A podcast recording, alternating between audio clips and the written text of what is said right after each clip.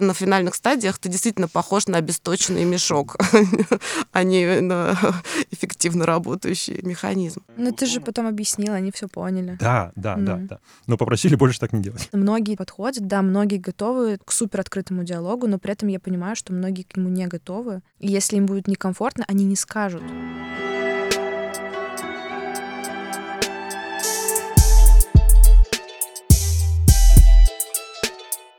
Сегодня у нас второй выпуск подкаста «Глубинка» от компании Yes Group исследовательский центр «Марк». И у нас сегодня в гостях практикующий психолог Екатерина Валитова. Екатерина, расскажите, пожалуйста, о себе немножко. Все верно, практикующий психолог. Можно маленькое уточнение сделать, что клинический психолог, что, в общем-то, для нашей беседы не имеет какого-то большого значения, ну, лишь такой акцент. И практикующий КПТ-терапевт. Вот, скажем, этого достаточно. Супер. И Кристина Широнова, наш HR-партнер компании Yes Group. Кристина, хочешь что-то о себе рассказать? Ну, я HR. Отлично. Практикующий. Практикующий HR, да. Да. И я, Игорь Васильев, руководитель направления исследований клиентского опыта компании Yes Group. Все, самое сложное закончилось, да, давайте теперь Остальное, как это, экспромт будет. Теперь можем перейти к беседе. Мы сегодня говорим про выгорание. Выгорание в э, сфере исследований. То есть, ну и про выгорание вообще. И про, про выгорание в целом, но так как у нас подкаст про, на аудиторию коллег из исследований, и мы надеемся более широкую аудиторию впоследствии, ну, соответственно, мы хотим затронуть именно этот аспект. У кого что есть? Кристина, давай с прогалочки начнем. Ну, я хотела начать с того, что такое вообще выгорание. Но здесь, мне кажется, лучше Екатерине дать слово. Окей, давайте с, определ... Э, так сказать, с определения. Да? Ну, действительно, обычно говорят просто слово «выгорание», упуская первую половинку — эмоциональное выгорание. То есть, если так сжато, то эмоциональное выгорание — это истощение эмоциональной сферы, я бы даже сказала не сферы, а вообще истощение ресурсов эмоциональных, ну и физических, потому что хоть мы так делим физику, психику, но в целом наш организм такая единая система.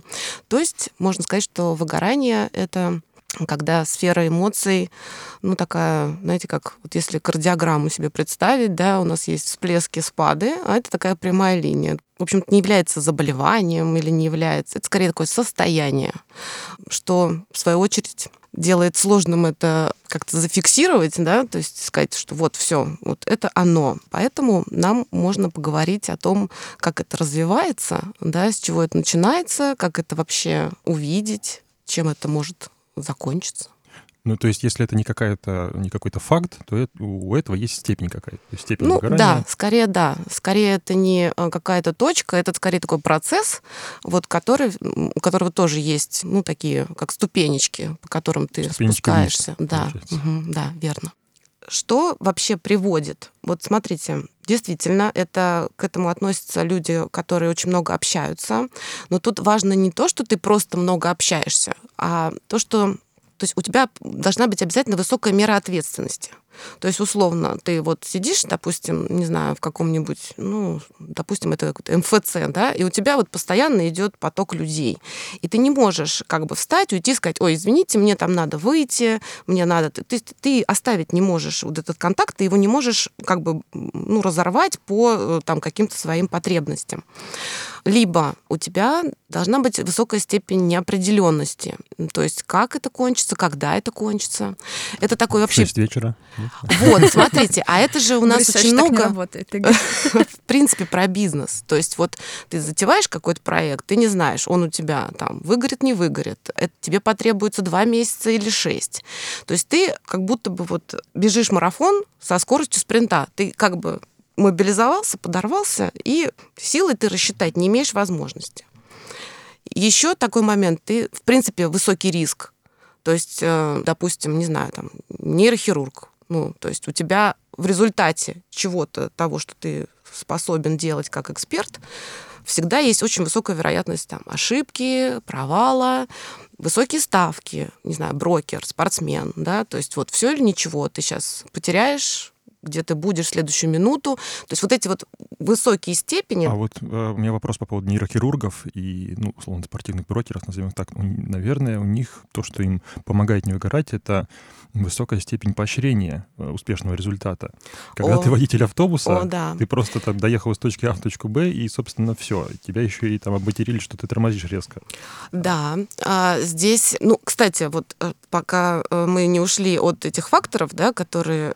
Я бы еще тут добавила. То есть мы еще можем к факторам, которые повышают э, риск выгорания, отнести, например, нахождение в чужой роли. То есть это, в принципе, артисты, когда у тебя нет синтонности, то есть то, что ты выражаешь во внешнюю среду, никак не согласуется с тем, что ты испытываешь. Тебе все время нужно ну, держать фасад, например, да, или там тебе очень, ну, какая-нибудь поп-звезда, да, у тебя там э, какая-то трагедия личная, а тебе нужно выйти на сцену и создавать людям праздник. То есть вот когда у тебя вот этот рассинхрон происходит, ну и такая еще одна целая сфера — это, в принципе, трудоголики, то есть то, что у нас является а, социально поощряемой зависимостью, которая не внесена как бы в справочники болезней. Перфекционизм, это уже такие культурные, это внутренние как бы твои границы, рамки и прочие э, качества, которые вот везде тебя будут... То есть, получается, это не связано с конкретной профессией, это связано с тем, как мы устроены, да, мы в смысле общества или мы как персона. Ну да, здесь как будто бы больше про наше отношение к работе, как мы его воспринимаем, умеем ли мы распределить для себя нагрузку, умеем ли мы отстраниться, умеем ли мы там разделить дом-работу. Именно. То есть больше вот про это. Это вот, кстати, уже мы переходим к тому, что вот, э, Игорь, вы сказали э, по поводу поощрений. Дело в том, что, в принципе, выгорание не начинает, то есть истощение, оно не возникает в одну секунду. Ты как угу. бы так у тебя, мы же не электроприбор, да, нас нельзя так вот взял и вытащил вилку. Хотя уже на финальных стадиях ты действительно похож на обесточенный мешок, а не на эффективно работающий механизм. Так вот, начинается все, вот как бы, если мы как-то пойдем по... А как вообще понять, что мы где-то в опасном месте? То все начинается прекрасно. Если подъем, наоборот, Да, да, ты испытываешь кураж, потому что ты такой весь заряженный, ты во что-то очень хорошо, быстро вписываешься. И вот здесь как раз система поощрений, которая у нас э, обеспечивается нейромедиаторами, там, дофамином, она как раз раскачана. Ты все время вот в этом таком заводе, о, у тебя получилось, ты хочешь больше. И вот именно здесь, если относиться к себе чувствительно, можно начинать то, о чем вы сказали, то распределение. тоже опасен, да? Ну, он как... Его нужно фиксировать. Сам по себе он не опасен, он опасен... С последующим спадом. Да, то есть э, любые, как бы, у всего в жизни у нас две стороны, у нас должен все равно состояться баланс. Если где-то мы влезли на высокую горку, то мы можем предположить, что возникнет движение вниз. Игорь, насколько я знаю, у тебя было. Есть история, да. Да, есть история. Когда я начинал свою карьеру, такого такого понятия, как выгорание, еще не было. Да, это сейчас понятно, что ты знаешь, что такое выгорание, как его фиксировать. Э, мы все, собственно, стали более осознанными, мы все работаем с психологами или знаем о том, что нужно с ними работать, нужно к этому приходить, нужно рефлексировать, нужно прислушиваться к своим чувствам.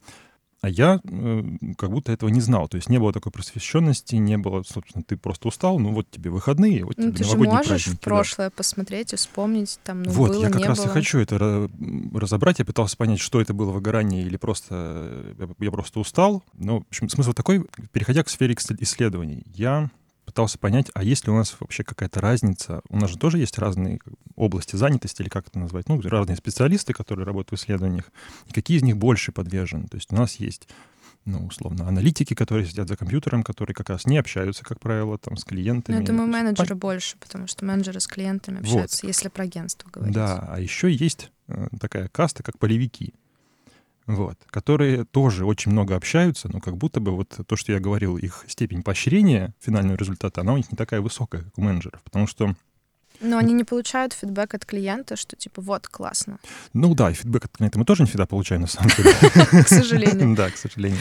Кстати, разница между даешь больше, чем получаешь, вот такая связка, это тоже один из факторов, э, который влияет на выгорание. Ну да, что там, меня недооценили. Да, Да, и вот я как раз там, свою первую работу в Москве, когда там после института, я начинал полеви- полевиком большой компании исследовательской, и я поначалу, там, первый год был очень горд, что меня взяли в такую крутую компанию.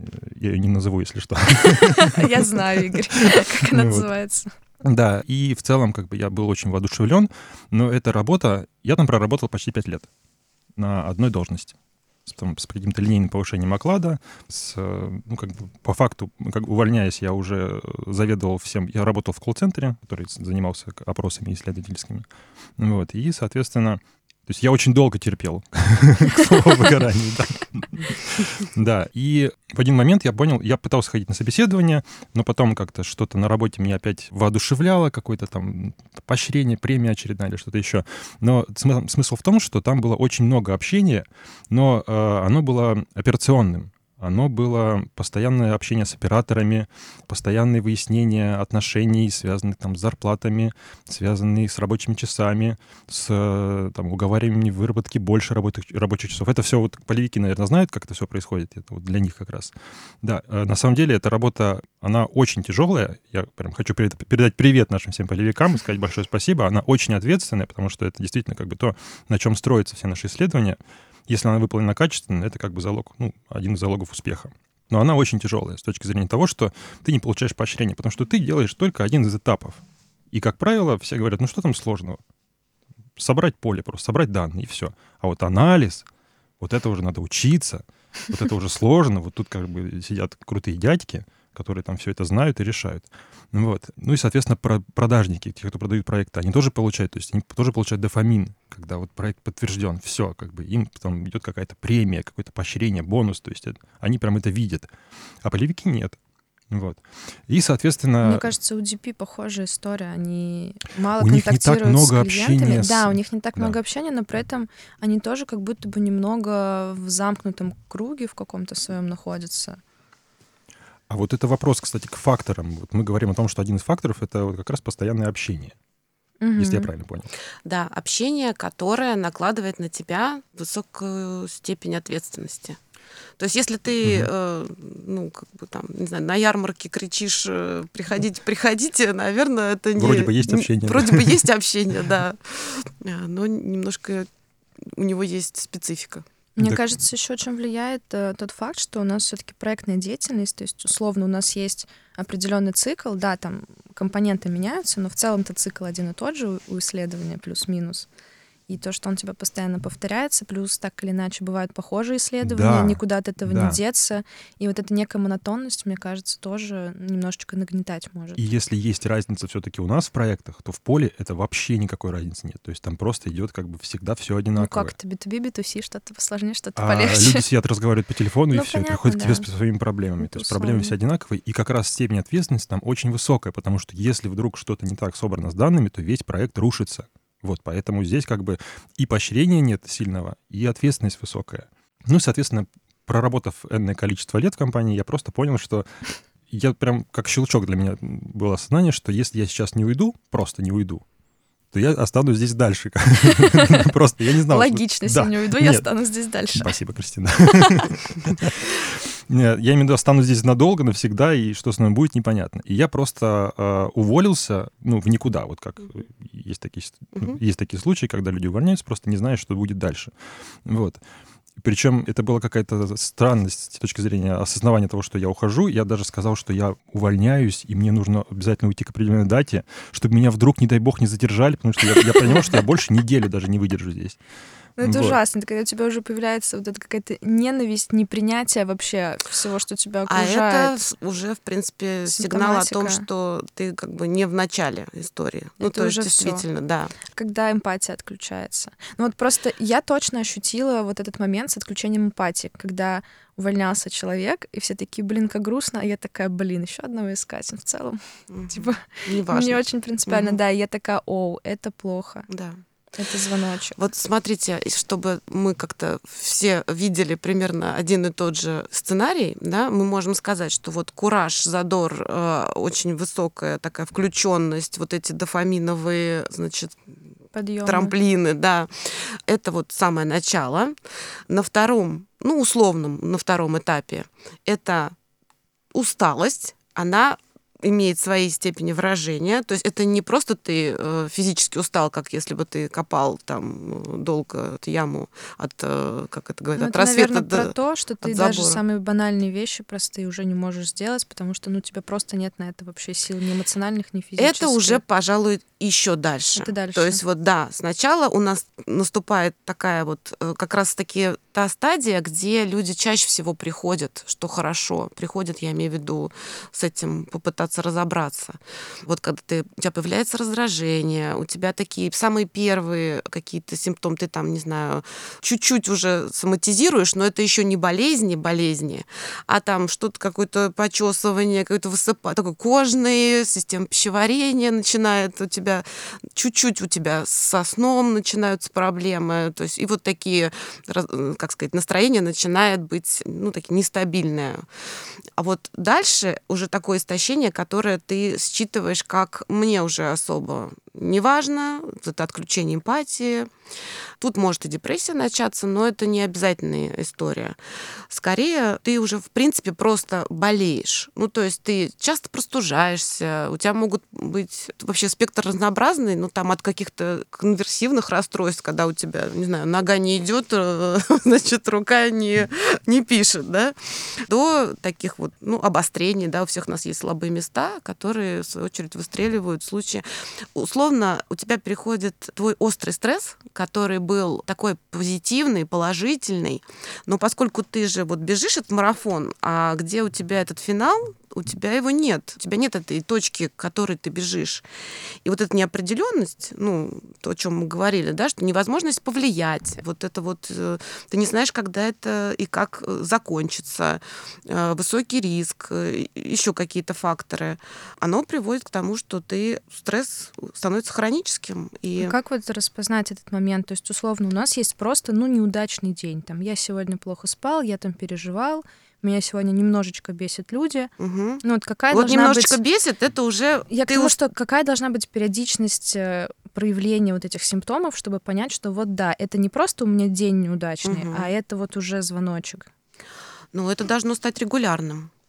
На самом деле, я бы сказала, что, в принципе, ну, и даже это не мое какое-то субъективное суждение, это вам скажет любой врач, э, любой специалист скажет, что лучше заниматься профилактикой. То есть, э, конечно, когда тебя регулярно что-то бесит, ну, это уже не очень.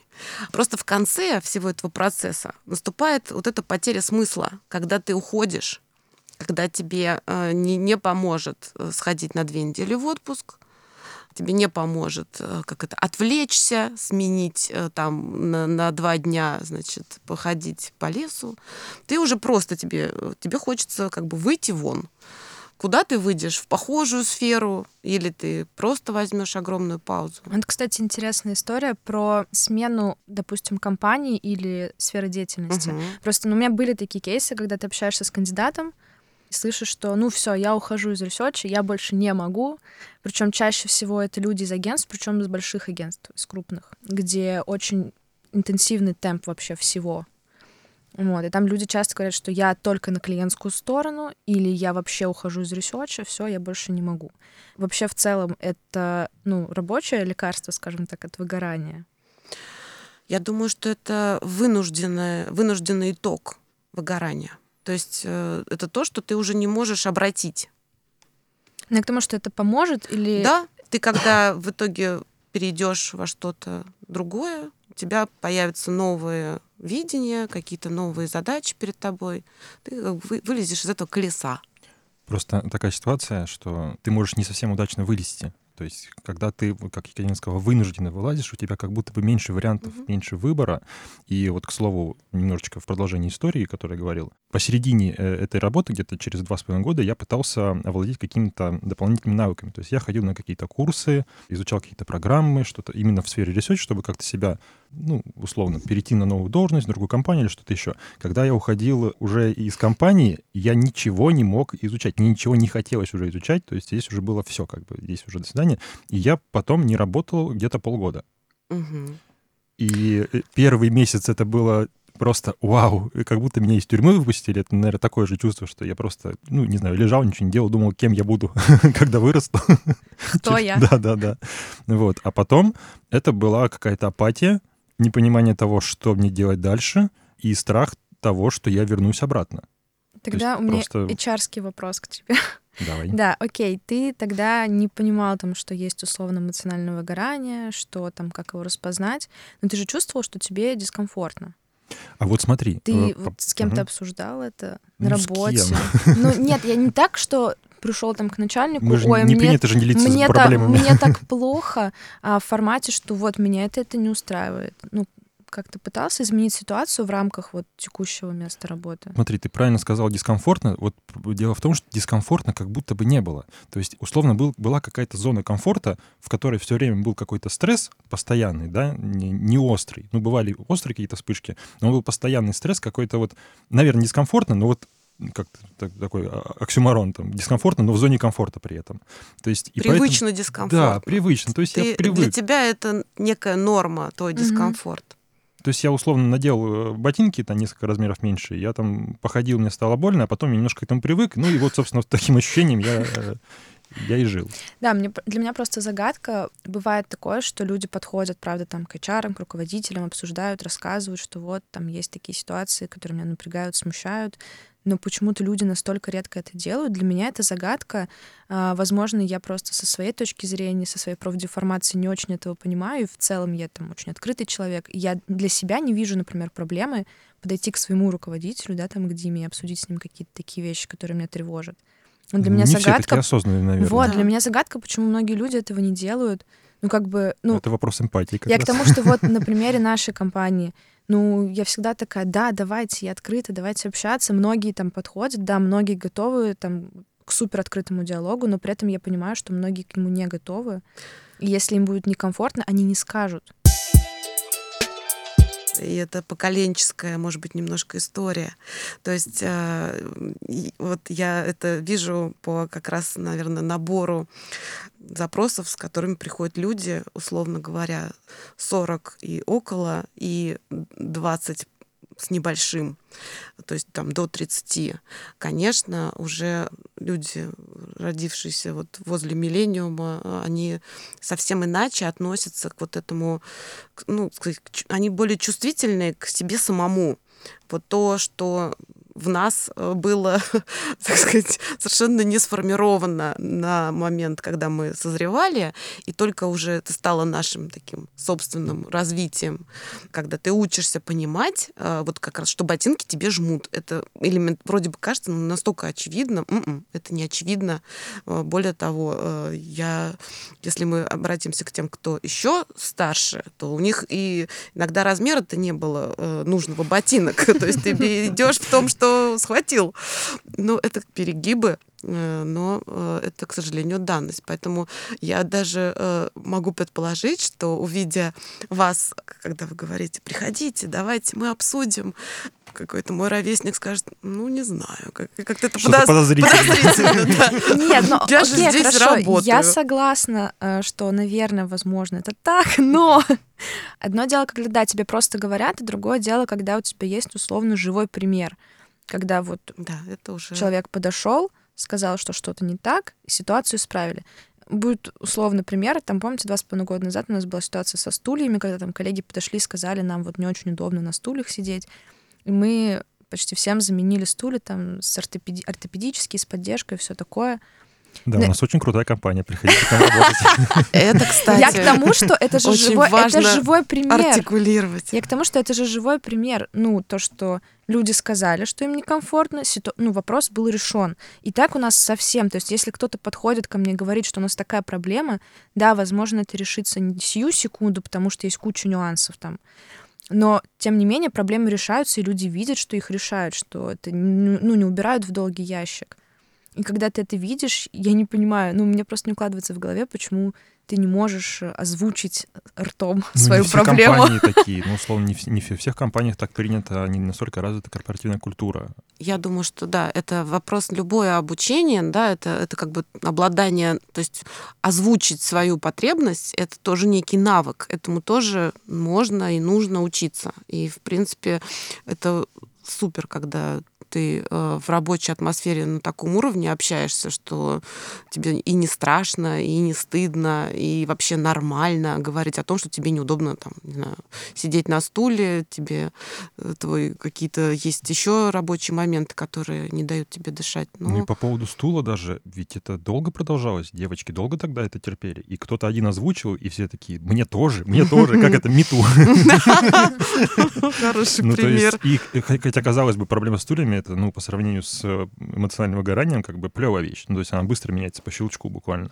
Вот. А настолько сложные вещи, они, наверное, ну, как Екатерина правильно сказала, то есть это надо в себе эту культуру сформировать, что мне сказать, мне некомфортно, мне сложно, я не хочу, мне надоело. Тем более, что нас с детства учат, ну, терпи. Ты- я Мгм. вижу, как, как папа много работал, как мама много Мгм. работала, что они никогда не жаловались, соответственно, и я не должен жаловаться. Мгм. Вот. Никто не говорил, что прислушайся к своим чувствам. Это такая, тут немножко мы, э, ну, в принципе, да, понятно, что одну тему, все, что связано с психикой, ее невозможно как-то так капсулировать. Вот тема выгорания, там мы будем все равно уходить в разное, то есть и про мотивацию можно тут начать говорить, и вот э, то, вот это вот там терпи, да, это такое преобладание внешнего стимула над внутренним, то есть когда ты в рамках находишься, вот этого надо, должен, не должен, а не когда ты ловишь в себе некие импульсы, вот как бы мне хотелось, я бы хотел так-то, мне вот это интересно. И проблема в том, что если у тебя эти внешние рамки надо, должен, они начинают они возобладают, да, они постоянно, э, они преобладают, ты перестаешь ловить вот эти внутренние импульсы. То есть ты как бы и так ты их еще не успел, если ра- развить себя, с собой познакомиться. Они вообще как-то так, э, чего хочешь? Ну, не знаю, что хочу. Тут как это, путь от обратного вот начинается. Ну, давай, что не хочешь. Работать не хочу. да, вот, видите, как, то есть это такое.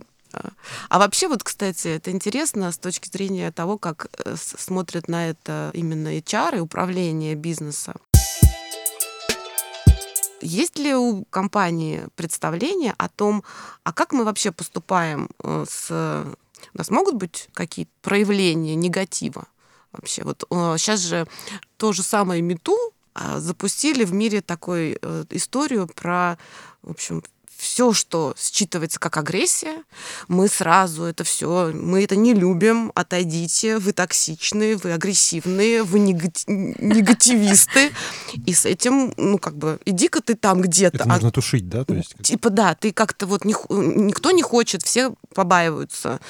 Мне кажется, что вот корпорации здесь, с одной стороны, они развивают корпоративную культуру, что и очень большой вклад делают и вообще в развитие людей в принципе, а а с другой стороны, а, вот это такое э, бесконечное стремление к толерантности, оно просто не позволяет людям ничего испытывать, кроме, значит, доброты и примирения, что очень неестественно человеку. А мне кажется, толерантность это же наоборот про проявление, ну, про принятие всего в целом. Ну, как бы ну, странно. в идеале, да. Я к тому, что Мгм. странно ограничивать человека тем, что он там должен быть всегда только позитивным. Это же про принятие негативных каких-то эмоций в том числе. Но у нас такой проблемы нет. Мне кажется, у нас такое внегласное правило только друг на друга не негативить. Ну, как бы в целом у нас люди, ну вот бывает там у всех какой-то пик, да, там какого-то эмоционального напряжения, там сложный проект условно. Кто-то там может воздух там поругаться, покричать. Ну, как бы окей, это нормально, у человека есть там эмоция, ему нужно ее выплеснуть. Ну, Но я, хочу к тому, сказать, что... у нас такие вещи не тушатся, они скорее обсуждаются, если, ну, я вижу, что там совсем прям какой-то накал и слишком много негатива, то это проговаривается. Вот, то есть нет такого, что я такая, ну, было что-то плохое, сделаем вид, что мы этого не видели. Ну, как бы, скорее нет, это не про нас, мне кажется, Ну, абсолютно. это крутой уровень на самом деле, потому что если я а, понимаю, что все вроде бы прекрасно, но у меня что-то не в порядке, да, даже не важно, может, у меня вообще не, не в работе это дело, но некая эмоция во мне начинает э, как-то так возрастать. Я же соотношу себя как такой социальный, очень, э, значит, выученный социальный э, индивид, что так, мне надо быть спокойнее, я должен вот как-то со средой сочетаться. Я себе начинаю что-то не позволять. Если я не умею с этим разобраться, да, не понимаю, что я могу это там отнести в спортзал, э, выразить вовремя, да, никогда у меня уже я там ярость меня накрыла, а вот, ну, раздражение. Вот я могу как-то себе это позволить? Если могу, то прекрасно. И, и все понимают, что это не про них, а это я свое раздражение. Ну, то есть, что агрессия не связана с насилием и с оскорблением. Именно. Ну, я на самом деле тут э, не совсем соглашусь, потому что я как-то ударил по столу кулаком в офисе. Я, по-моему, Екатерине не рассказывала Игорь. это. Да, да. Я этого не видела, Какой ужас. Богу. Смотрите, вот, Кристина, вот, вы вот, сразу, вот. вы в секунду... Мне бы конечно, плохо шутите. стало. Я сказала, потому что, что этого не видела, потому что я бы начала переживать за тебя. Э, нет, так это как раз вот то, то, о чем ты говоришь. И, естественно, все вокруг, типа, что, что, что произошло, господи. Но все равно это просто тебе очень не свойственно, поэтому... Я, так мы про это и говорим, что мы в целом не привыкли выражать вот, это, э, вот эту агрессию в рабочей среде. Мы выражаем ее как в спортзале, дома кричим на близких, как угу. правило. У нас же принято приходить и, и кричать. А на работе никто не кричит. Ну, иначе, собственно, на человек, ну, человека повесит клеймо, что он псих, что он странный, и он, соответственно, как бы, ну, ярлычок определенный будет э, нести. Вот, я говорю, ну, то есть мне не, не хочется постоянно кричать и бить стены, вот, но то, э, это просто, там был стрессовый момент, прям пиковый, то есть там была э, какая-то встреча, прям такая очень напряженная, важная, ответственная, и собственно, я там был один от нашей компании, там было с другой стороны, со стороны клиента много людей, и там были какие-то жесткие проблемы с э, мессенджером, как, через который мы взаимодействуем. И я вот не мог их решить. Вот, не, вот знаете, вот просто вот и так, и так пробую, не получается. И вот просто в моменте я ударю кулаком по столу. И это ни на кого не было направлено. Ну, только на Билла Гейтса, который Microsoft Teams сделал. Ну, а как девочки отнеслись к этому? Они испугались. Они испугались. Они нормально, ну, отнеслись как, так, как это ну, условно... ты же потом объяснил, они все поняли. Да, да, да, да. Но попросили больше так не делать. Все нормально, но не надо. Да, это то, о чем мы как раз вот мы говорим, что у нас, э, несмотря на то, что мы вроде как такие все толерантные ко всем проявлениям чувств, а агрессия — это как... Она не всегда далеко не всегда связана с насилием, и насилием, и агрессия не, не, ну, редко направлена на кого-либо конкретного, mm-hmm. как в моем случае. И, ну, она воспринялась, то есть каждый принял ее на свой счет. Mm-hmm. Особенно в женском коллективе. Тут, да. кстати, вот правда, тут очень тонкая грань, да, о том мы сейчас с вами поговорим, о том, как надо, и все скажут, о, они там призывают орать, кидаться предметами. Не-не-не, это уже все. Это как бы, ну, во-первых, люди, которые постоянно, ну, наверное, опять же, я как-то э, уже лет 20 там в разных сферах трудовую свою деятельность веду, и поэтому, ну, всякий есть опыт, и действительно есть люди, которые, ну, это, как правило, какие-то там руководители, которые которые, ну, у них, в принципе, такая манера общения. Не знаю, там они, наверное, сформировались в 90-е годы, когда была очень жесткая конкуренция, и, в принципе, выжили, выжили только самые зубастые, самые агрессивные и так далее. И у них уже какой-то есть такая деформация определенная, и там кинуть что-то в кого-то, кулаки, ну, не ужасно. кулаки. Конечно, ужасно. Это ужасно. У меня много знакомых, кто работает в таких компаниях с такими руководителями, и когда я слышу эти истории, мне становится плохо, мне кажется, что я бледнею в этот момент. Да, потому что это уже перегиб в обратную историю, да, это уже не ты себе там все заблокировал, запретил эмоционировать, терпишь до последнего, не, уже ничего не чувствуешь, а это ты полностью расшатался, у тебя отсутствует от, ну, не оттормаживаешь ну, ты не просто. можешь контролировать, да. нет баланса. Там, и вот именно про баланс, э, наверное, и стоит как бы делать акцент, э, потому что если, как только ты не способен вот к этой саморегуляции, означает, что, наверное, ты должен этому как-то уделить больше внимания, потому что само по себе выражение действительно оно может быть в разной форме, и не обязательно доходить до ручки. Можно сказать, слушай, ты вот э, щелкаешь ручкой, а я письмо пишу там куда-то важное. Я хочу тебя ударить, да. Да, ты, нет, э, ты для начала ты сообщи, что, э, пожалуйста, мне мешает. Ну, пока ты это делаешь на той стадии, когда ты только-только испытываешь небольшое недовольство, ты скажешь это спокойно. Если ты три часа будешь терпеть, что кто-то щелкает ручкой, потом рассказывает анекдоты, потом... уже. Да, ты просто... Да сколько можно? Но мы возвращаемся опять к тому, что не надо молчать о том, что ну, если Да, тебя что-то и- бесит и да. раздражает, нужно об этом сказать, а не копить в себе и потом не срываться просто на окружающих. Ну и мы как будто Но- идем в правильном направлении. Но даже если вдруг такое случается, что ты на кого-то сорвался, важно просто проговорить, потому что в целом-то все взрослые адекватные люди. Если ты просто объяснишь, что не будет никаких там обид и недопониманий. Мы плавно подошли к теме, которую я очень хотела обсудить. Я выписала некоторые, скажем так, методики, которые могут помочь не дойти до выгорания. И мне интересно их обсудить и как вы считаете, реально ли это помогает, или это скорее, ну, в общем, не общая история, а какая-то индивидуальная?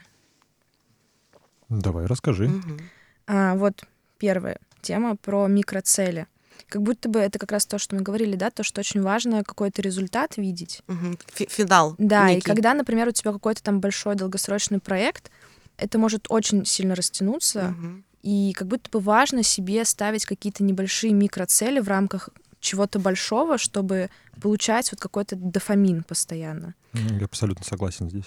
Я тоже. Это можно назвать по-разному. В каких-то можно встретить источниках, что это там правило маленьких шагов, да. Мгм. Есть различные метафоры съесть слона по частям и так далее. Все верно. Нам обязательно нужны какие-то, ну, скажем так, промежуточные точки, Результаты. которые мы можем для себя, ну, хотя бы мы, конечно, очень стремимся все к, без- к безоценочности, да, и к такой, э, значит, Ну, это но это не не в современных реалиях. Это, наверное, надо уйти в монастырь, чтобы совершенно ничего не оценивать, а мы все равно так или иначе вынуждены ставить себе какую-то галочку. Вот как раз про оценивание, кстати, По поводу тоже. микроцелей, просто как это формулировать, я даже не знал, что это микроцели, я просто расскажу, как это быстренько. как Ну, даже это- когда ты план на день пишешь Да. и Я, вычеркиваешь, я- это я уже обожаю про это. вычеркивать, Я да, вот тоже это люблю вычеркивание, потому тему. что это сразу так. Я вот это сделал, вот это сделал. Я молодец. Да, да, да. Это, кстати, отдельная методика, я молодец. Ну вот, у меня, кстати, дальше была тема про оценивание в целом. Как ни крути, все равно мы сами себя тоже оцениваем и часто равняемся на других. Да. Вот мне кажется, это очень большая ошибка оценивать свой результат по результатам окружающих. Как будто бы здесь э, более важно фокусироваться на том, насколько ты переплюнул сам себя. Абсолютно верно, Кристина. Вы прям можете, э, можете тренинг в компании организовать буквально за сегодняшний Еще один. подкаст. Нет, все очень правильно Кристина сказала. Ты- мы действительно не можем избавиться от сравнений, ну, потому что через сравнение мы познаем какие-то нюансы сути вещей.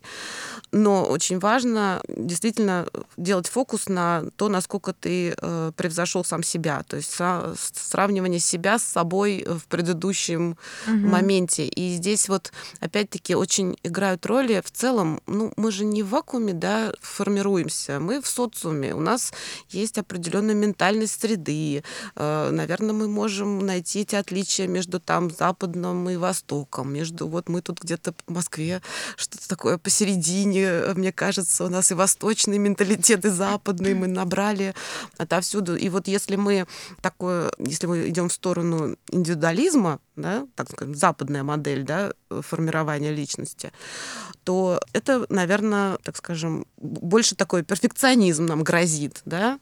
Если мы идем э, вот это вот, э, значит, э, не, не- выделяйся, будь как все, да, и вот это коллективизм, да, такой в сторону Востока, то тут тоже нам как бы надо, чтобы у нас было не хуже, чем у других. То есть вот и та, и другая, везде есть свои как бы такие тонкости, но прежде всего надо избегать крайних точек. То есть я не лучше всех, и не я там самый э, большой неудачник на свете. Здоровая самооценка. Да, то есть вот как бы, ну, хорошо, отлично, сегодня нормально, да, ну, или что-то не вышло, это не должно быть для тебя таким гвоздем в крышку собственного гроба. По поводу самооценки и сравнивания себя с другими и самим собой. А нет такого, вот я немножко хотел с вами поспорить, мы, кажется, тоже это обсуждали с вами, Екатерина, я тоже с вами спорил, что, ну, все равно нужно держать какой-то в, в голове, а что у других. Ну, есть, потому что иначе Ну да, ты условно... да, я сегодня встал не в час дня, а в 12.50. Я молодец. Ну, то есть, и ты, когда ни- ни- никак не оцениваешь себя по сравнению с другими, ты не видишь общей картины, а что в целом норма. И тогда ты, условно, как бы, ну, твой прогресс может быть не такой, не такой быстрый, высокий, Но как хотелось бы. Я поняла. Ты к тому, что ты смотришь на людей, которые в чем-то тебя превзошли, ты такой, вот, это меня мотивирует условно, вот нужно делать так же, чтобы получить такой же Или результат. гнетет, да. Ну да, нет, так это нормально, когда ты смотришь на то, как у других, такой, ну вот, наверное, мне стоит там это перенять, а этого мне стоит не делать. Но к тому, что здесь важно же не зацикливаться на этом. Ну, как бы учиться на опыте других людей — это нормально. А вот как бы постоянно себя оценивать по их условно меркам и шкале постоянно, это чревато для тебя. Ну, то есть, да, э, это скорее про вектор, да. То есть, если я вижу что-то, что меня восхищает, я могу сказать, о, это моя цель. Мгм. Это не является, э, как сказать, инструментом для самобичевания, Да, да. да, То да. есть я как бы туда направляю свою энергию и вот иду, а не как бы перестаю идти и занимаюсь тем, что я гораздо Мгм. там ничтожнее и прочее. Но если честно, мне кажется, что люди, как бы, которые, ну, скажем, как-то медленно идут в своем развитии, да, или у них есть проблемы вообще с целеполаганием, у них недостаток мотивации. Это, наверное, все-таки не те люди, которые выгорают. Тут, наверное, какая-то обратная ситуация. Там нам надо заниматься тем, что как нам простимулировать, что, как где найти энергию, как вот добрать ресурса, как эти цели поставить. Это немножко, мне кажется, э, не там, где ты страдаешь от того, что не можешь правильно распределить Вот, себя. Кстати, по поводу там целей и все такое, тоже есть еще одна мысль. Как будто бы больше людей, а, которые за результат, чем тех, кто про процесс. И Хорошая мне история. кажется, что Ну, потому что процессом работы э, невозможно наслаждаться. я не согласна. Вот здесь, мне кажется, про это очень важно научиться получать удовольствие от процесса. Найти в этом то, от чего ты ловишь кайф. Мне кажется, это супер сложная история, но это возможно сто процентов. Я же смогла. Нет, я к тому, что серьезно. На самом деле, мне кажется, даже самую скучную, ужасную работу можно как-то разнообразить и найти в этом что-то, что тебя будет вдохновлять и мотивировать. Ну, как бы, правда, это сложно сделать, но я считаю, что это вполне реально, и это очень важно. Научиться вот именно получать удовольствие от само- самой дороги к цели. Мне кажется, это отличная постановка задачи для каждого. Я бы сказала, что это вообще уровень, э, с- то, что, то, что называется состоянием потока. А, И этого достичь... Я в э, моменте. этого достичь, да, не, не так-то легко. А я вот, знаете, мне сейчас хочется немножко сыграть чужую роль и представить себя, допустим, владельцем компании. Э, Приходит сотрудник, это я сейчас, так сказать, немножко набросаю, как будто бы несуществующую историю, на самом деле, мне кажется, немножко существующую. А вы мне со стороны HR попробуйте как бы ответить или вот разоблачить, да, мои, может быть, заблуждения. Кажется, придется что-то вырезать. Окей, я такой сотрудник, я пришла, я очень собой занимаюсь. Я, с одной стороны, профессионал, с другой стороны, я личность такая развитая, могу себе позволить. И я говорю, я про процесс. Вы мне говорите, э, ну, здрасте, я тебя за что вообще? Я что, создал свою компанию, чтобы ты кайфовал от процесса? Мне надо от тебя вот это и вот это. И вот результат тебе спускается, ну, как бы сверху, как некая палочка, которую ты должен схватить. Если мы... То есть я как психолог сейчас вас всячески поддерживаю вот это состояние потока. И я-то только за, я-то только за. Но просто в реалии люди вынуждены ориентироваться на результат и просто иначе бы, в принципе, ничего не, ну, не создавалось бы, никакие процессы, бизнес-процессы. Я понимаю, я полностью согласна, но я же не говорю о том, что ну, сместить фокус на процесс и забыть про результат. Здесь именно про то, что да, у тебя есть там твои глобальные цели, там, ну, у тебя есть проект, тебе его нужно закрыть, нужно сделать то-то, то-то, то-то, то-то. Но ты научись не просто делать, Мгм. а делать Да. это с удовольствием. Здесь вопрос еще э, сроков и времени, потраченный на этот процесс. То есть, когда ты начинаешь получать э, кайф от чего-то, как будто бы естественно продлить это, Мгм. а не Мгм. завершать. И, Ладно, может соответственно, быть, не оттянуть- прямо кайф. Ну, я утрирую, может быть, но по сути, как бы, если тебе что-то нравится, у нас просто есть пример на работе, есть один менеджер, который сидит а, с а, одним отчетом, и она очень... Ну и что, у нас все она, я не контролирую, у нас все девчонки, да.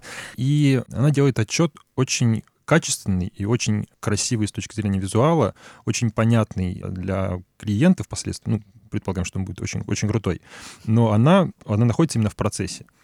То есть она прям получает кайф от этого. Она сидит в нем, она в нем погружена в отчет. То есть она вкладывает в него много сил. И, вероятно, она получает от этого удовольствие. Но, соответственно, по срокам немножечко мы не успеваем. Вот. Не то, что не успеваем, но как будто бы можно было, я как руководитель думаю, что можно было делать больше. Вот. И как э, человека правильно направить в этом случае, может быть, ты мне сейчас и посоветуешь. То есть как не обидеть человека и сказать, что это очень круто то, что ты делаешь. Это прям кайфово. Но как будто бы это слишком, слишком большое внимание процессу, а не э, финальной, финальной точке результату. Я правильно понимаю, что ты потом просто скинешь ссылку и скажешь, с какой минуты слушать? Читерский ход, Игорь. Да, да, нет, я на самом деле думаю, надо просто поговорить. Не нужно придумывать какой-то ход, там, как не Просто поговорить. Как будто бы поговорить не всегда ну, просто. Да, просто поговорить, ну, объяснить, что вот, ну, как бы расставить приоритеты. Ну, что в текущей ситуации для нас более важно? Сделать красиво или сделать так же качественно, может быть, не так красиво, но побыстрее. Она же тоже, наверное, прекрасно понимает, что есть сроки, в которые нужно уложиться. Тут вопрос про то, как она ну, э, свои силы взвешивает. Если она начала это так кропотливо делать, она сама ну, оценивает, как она успеет, не успеет. Очень важно, чтобы она вот это сама осознала и поняла. Смотри, тут проблема не в сроках, как я сказал, мы не опаздываем, но как будто мне кажется, что э, можно было взять больше работы условно и э, сделать, добиться большего результата, понимаешь? То есть тут я э, формально не могу сказать, что что-то не так, поскольку формально сроки соблюдены. Но, на мой взгляд, можно было сделать быстрее и, ну, объективно, потому что действительно, как бы, ну, на отчет прям очень много сил тратится. Ну, мне кажется, здесь на самом деле, если более серьезно, история про то, как вывернуть ситуацию на пользу бизнесу. В плане mm-hmm. того, что ты знаешь, что у человека вот эта сильная сторона, вот mm-hmm. эта там сторона проседает. Допустим, сейчас вот есть такой кейс, ты посмотрел, как это работает. В любом случае это важно проговорить, но в будущем это просто учитывать. И для себя, например, как для руководителя, понять, э, в чем ты можешь с этого получить выгоду в рамках этого проекта.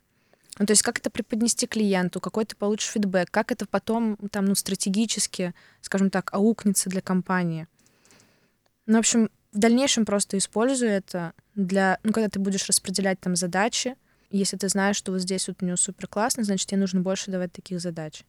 Если ты знаешь, что здесь там по срокам есть какие-то нюансы, значит, это нужно учитывать, вот. И может быть э, есть еще э, такой способ. Мы все время же какие-то, э, ну, все, что касается планирования, да, оно ну, редко бывает такое стопроцентное попадание. Угу. То есть у тебя все время есть некое ожидание, что ты выполнишь вот такой объем работы за такое количество времени.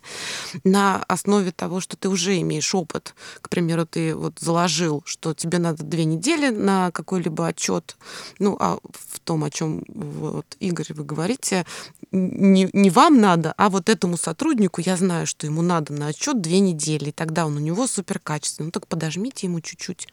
Вот как бы э, чуть-чуть сделайте ему дельту вот эту Ну да, тут я про то, что учитывать этот нюанс. Да, тогда сотрудник будет находиться в состоянии стресса. Что... А вот э, как раз вот там, где он, ну, как сказать, уже, уже вы можете работать с этой обратной связью или ее пронаблюдать, она насколько дискомфортна? Достаточно, чтобы не испортить качество, или вот уже, если совсем вы там предложите за, за три дня, да, вот тут уже э, все, и стресс у сотрудника. И Найти баланс. Вот, да, как бы баланс. Просто, просто разговаривайте. В том выпуске мы думали про то, что нужно инсайт пикать, в этом выпуске будем пикать баланс. Баланс, да. У меня есть последний тезис, я думаю, мы успеем его обсудить, про то, что нужно научиться наполнять свою жизнь в целом.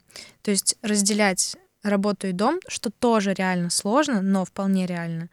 И не создавать самому для себя вот эти эмоциональные перепады, когда ты супер активен на работе, но ты просто амеба пассивная, вообще тело полумертвое, дома лежишь на диване, ничего не делаешь, встать не можешь. Как-то поддерживать активность э, постоянную, чтобы она была не перепадами. То есть, условно, не так, что да, вот я там на выходных лежу, а куда-то ходить, что-то делать. То есть самому насыщать свою жизнь какими-то эмоциями, событиями для того, чтобы поддерживать какой-то общий такой активный фон. Это очень, опять же, верно, все, что вы говорите, да. На той, скажем, то есть если вот мы опять вернемся к этим самым ступенечкам вниз, да, то сначала мы в, в этом кураже, мы практически, ну, не будет никто на кураже, значит, задумываться о том, как же не выгореть. Но если так попробовать методичку составить, да, то пока вы заряжены, это время для того, чтобы поработать с установками. Ну, из серии, что, не знаю, там, ну, какие про работу есть такие установки, которые тебя, значит, очень сильно на нее завязывают. Ну, то есть, что э, это не вся ваша жизнь, да, что, в общем-то... Э, важность немножечко снизить. Да, снижать вот эту важность, да, снижать эту зацикленность mm-hmm. на э, эту фокусировку. Вот там, где ты уже начинаешь испытывать усталость, и у тебя появляются какие-то первые признаки, там, раздражительность, что-то такое. Вот там как раз отлично подойдет все практики, которые связаны с компенсации различных сфер жизни, угу. то есть обратить внимание на то, чтобы у тебя там было время на семью, на друзей, на угу. хобби, на спорт, на что-то, чтобы ты не, как, как вы правильно говорите, не убивался там э, в течение дня, а вечером не был ни на что способен. И действительно, вот это правильный отдых, он должен быть разный. Он и у тебя есть там годовой отдых, угу. да, когда ты там либо там четыре раза по неделе или как раз в, год в году э, на месяц или ну неважно, в общем, такой большой отдых, у тебя есть еженедельные выходные, и у тебя должно быть правильное распределение отдыха ежедневно ты не можешь, ну ты же спишь ежедневно, uh-huh. то есть и как бы э, отдых у тебя тоже часть дня. Если ты, не знаю, там 12 часов, не зря же у нас разные профессии обладают там сменами, uh-huh. но это те, которые очень трудозатратны, да, там машинисты, э, кто пилоты, всякие рабочие, строители и так далее. Но и в офисе тебе обязательно нужна некая информационная разгрузка, переключение того, чем ты занимаешься. Если ты все время сидишь, ну ты там встань, разомнись, как-то. В общем, тут действительно такое расширение сфер и Ну, вот здесь есть очень классный инструмент. Я прям вот регулярно его использую, там раз там, в 3-4 месяца я делаю.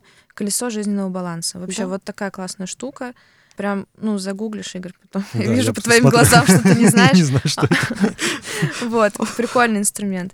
Я думаю, что нам пора заканчивать. Давайте плавно к итогу подойдем. Если вот выгорание, оно уже случилось. Я считаю, что самое правильное решение — это пойти к специалисту и решить проблему.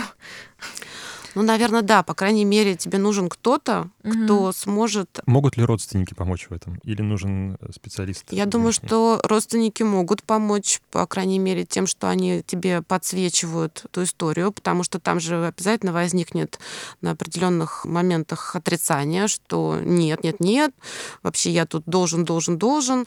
Э, конечно, родственники должны человеку указывать на то, что ты, прости, сколько лет в отпуске не был, ведь такие истории бывают, да, ну, годами. Со стороны виднее иногда. Годами, да. Ты как бы на машине ездишь, ты на заправку заезжаешь, а что ж ты, простите, сам себя-то ну, не заправляешь, ты как бы... Да, э, плюс э, ну, вообще хорошо, если они есть, и есть это общение, да. Ну, а так, конечно, какой-то поиск, э, если уж ты провалился в это, упустил все сферы, вдруг Лучше это один раз колесо баланса нормально. открыл, а там одна спица торчит в итоге, которая называется работа, то, э, да, наверное, нужен кто-то, кто тебя так немножко тебе за ручку куда-то отведет, ну, в переносном смысле слова, покажет тебе, как тебе с этим разобраться. Мне кажется, еще важно не бояться, если ты понимаешь, что это произошло, нужно принять, решить проблему и просто в дальнейшем как-то вот все-таки, да, выработать для себя стратегию, какие там инструменты тебе помогают держаться, ну, в стабильном состоянии, использовать их и больше в эту яму постараться не проваливаться. Мне кажется еще важным, что как у нас, вот мы начали с того, что выгорание — это эмоциональное выгорание. Но вообще-то истощение, оно действительно переходит из эмоций в физику, то есть вот то, что называется соматическими заболеваниями, ну, обычными. Тут мы говорим болячка, болею, что там еще. Контакт с собственным телом это единственный самый четкий и близкий инструмент, который у нас есть для определения всего. Мы же, как сказать, температуру на улице, в принципе, ну, может быть, до градусов не поймем, но нам для этого ничего особенного не надо. Если мы понимаем, холодно или жарко, значит, больно или там приятно, мягко, жестко, как тебе. И вот мне кажется, что вообще контакт со своей физикой если ты остаешься в этом контакте, если ты понимаешь, что так, ну, слушай, у тебя температура, ну, не надо тебе идти на работу. Но тебе как бы все системы говорят, что сейчас твой организм другими делами занят. И если у тебя уже наступают определенные расстройства, вот обрати на себя внимание, чего-то тебе не хватает, чего-то с тобой не так. Может быть, корни лежат где-то в твоей деятельности, в том, как ты работаешь. Да, в общем, друзья, саморефлексируйте, заботьтесь да, мы как о будто себе. бы дали прям руководство действий, прям что нужно делать, а если у вас не получается, обращайтесь к специалисту. Большое спасибо, что дослушали до конца. Это был второй выпуск подкаста «Глубинка» от компании Yes Group, исследовательский центр Марк. Ура! Спасибо большое. Да, всем спасибо, круто.